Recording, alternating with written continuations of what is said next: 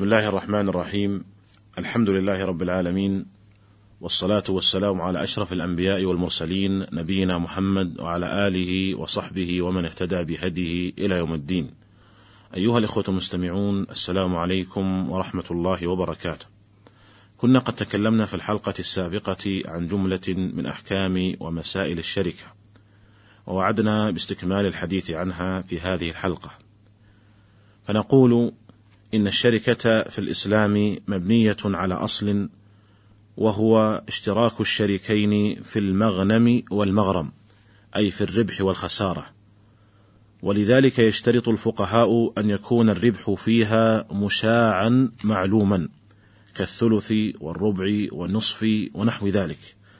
ويمنع الفقهاء من أن يكون الربح دراهم معلومة لأن اشتراط ربح مضمون في الشركة يقلبها من كونها شركة إلى قرض بفائدة. وبهذا يتبين أن ما تفعله بعض الشركات والبنوك من دعوتها للناس للمساهمة في مشاريعها والأعمال التي تقوم بها مع ضمان ربح تلك المساهمات أن هذا أمر محرم شرعا لأنه يمثل في حقيقة الأمر قرضا بفائدة. ولكن يمكن تصحيح هذه المعاملة بعدم ضمان الربح بل جعل الأمر قابلا للربح والخسارة مع تحديد الربح في حالة تحققه بنسبة مشاعة كالثلث أو الربع ونحو ذلك. وهذا التأصيل الذي أشرت إليه قد قرره مجمع الفقه الإسلامي المنبثق من رابطة العالم الإسلامي، وفيما يلي أنقل نص نص قرار المجمع. إن مجلس مجمع الفقه الإسلامي برابطة العالم الإسلامي في دورته الرابعة عشرة المنعقدة بمكة المكرمة قد نظر في هذا الموضوع وقرر أنه لا يجوز في المضاربة أن يحدد المضارب لرب, لرب المال مقدارا معينا من المال لأن هذا يتنافى مع حقيقة المضاربة ولأنه يجعلها قرضا بفائدة ولأن الربح قد لا يزيد على ما جعل لرب المال فيستأثر به كله. وقد تخسر المضاربة أو يكون الربح أقل مما جعل لرب المال فيغرم المضارب. والفرق الجوهري الذي يفصل بين المضاربة والقرض بفائدة الذي تمارسه البنوك الربوية هو أن المال في يد المضارب أمانة لا يضمنه إلا إذا تعدى أو قصر. والربح يقسم بنسبة شائعة متفق عليها بين المضارب ورب المال.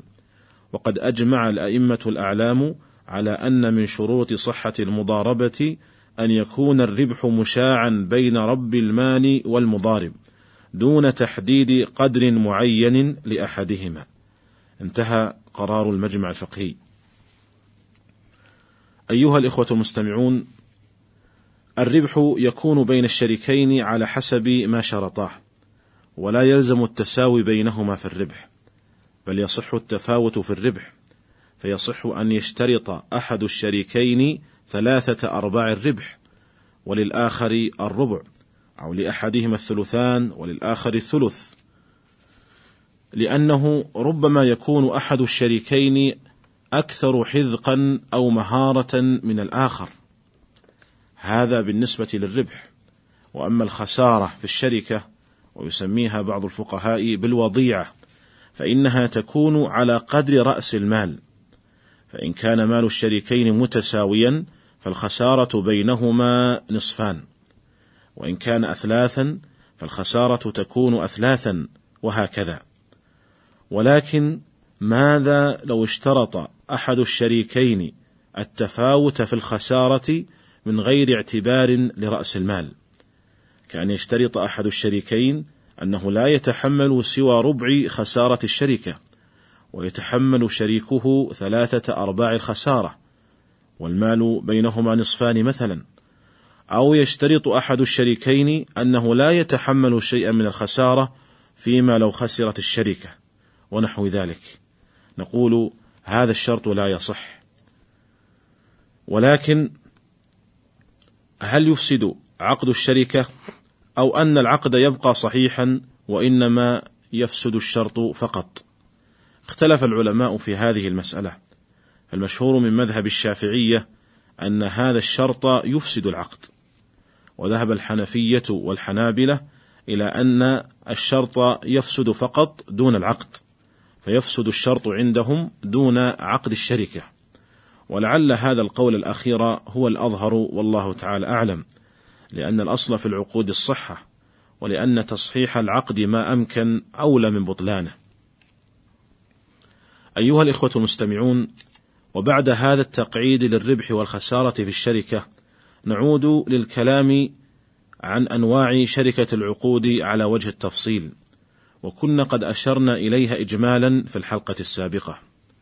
فنبتدئ بالنوع الأول من أنواع شركة العقود وهو شركة العنان. والعنان بكسر العين سميت بذلك لتساوي الشريكين في المال والتصرف كالفارسين إذا سويا بين فرسيهما وتساويا في السير فكان عنان فرسيهما سواء. ومعناها في اصطلاح الفقهاء أن يشترك شخصان فأكثر بماليهما ليعملا فيه ببدنيهما وربحه لهما. فتبين بذلك أن شركة العنان تجمع بين المال والبدن. ونوضح أيها الإخوة نوضح هذا النوع من الشركة بالمثال.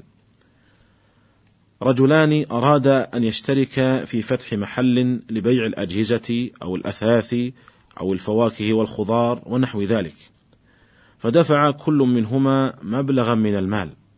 وعمل في هذا المحل سويا فهما قد اشتركا في المال فكل منهما دفع مالا وقد اشتركا كذلك في العمل فكل منهما يعمل في هذا المحل. هذا النوع من الشركة يسمى شركة العنان وهي جائزة بالإجماع كما قال ابن المنذر رحمه الله تعالى. ومن أحكام هذه الشركة أنه ينفذ تصرف كل من الشريكين في مال الشركة بحكم الملك في نصيبه وبحكم الوكالة في نصيب شريكه لأن لفظ الشركة يغني عن الإذن من كل منهما للآخر. واتفق العلماء على أنه يجوز أن يكون رأس مال الشركة من النقدين المضروبين واختلفوا في كون رأس المال من غير النقدين كأن يكون من العروض. والقول الصحيح هو جواز ذلك لأن مقصود الشركة تصرفهما في المالين جميعا وكون ربح المالين بينهما وهو حاصل في العروض كحصوله في النقود وهذا القول هو الذي عليه عمل المسلمين من قديم الزمان. ويشترط لصحة شركة العنان أن يشترطا أي الشريكان لكل منهما جزءا من الربح مشاعا معلوما. كالنصف أو الربع أو الثلث ونحو ذلك لأن الربح مشترك بينهما فلا يتميز نصيب كل منهما إلا بالاشتراط والتحديد. وقد سبق القول بأنه لا بد أن يكون الربح مشاعا أي محددا بالنسبة كالنصف أو الربع مثلا وأنه لا يصح أن يكون الربح محددا بقدر معين من المال لأنه قد يتحقق ربح ذلك المعين وقد لا يتحقق. ولكن إن اشترك من غير ذكر للربح لم يصح ذلك في قول بعض الفقهاء. وقال الموفق بن قدامة رحمه الله إذا لم يذكر الربح فإن الربح يكون بينهما على قدر المالين. أيها الإخوة المستمعون وشركة المساهمة في الوقت الحاضر تعتبر شركة عنان، لأن المساهمين قد اشتركوا في المال وفي العمل، حتى وإن لم يباشروا أعمال الشركة بأنفسهم، فإنهم قد وكلوا مجلس الإدارة في القيام عنهم بأعمال الشركة. ولكن إذا كان مجلس الإدارة مساهما ويأخذ مكافأته نسبة من الربح فإن الشركة تكون حينئذ شركة عنان ومضاربة لأن مجلس الإدارة سيتكفل بالعمل في مقابل نصيب من الربح.